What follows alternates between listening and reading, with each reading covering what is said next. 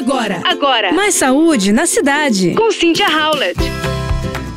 Na última gravação, dei dicas de cinco frutas importantes pra gente consumir nesse verão, que contém bastante água e ajuda a reduzir a retenção de líquidos. Melancia, pera, mirtilo, abacaxi, melão. E hoje eu quero dar mais algumas dicas além dessas frutas pra curtir esses blocos do Rio. Cuidado com o calor, portanto, muita hidratação, muita água, e água é água.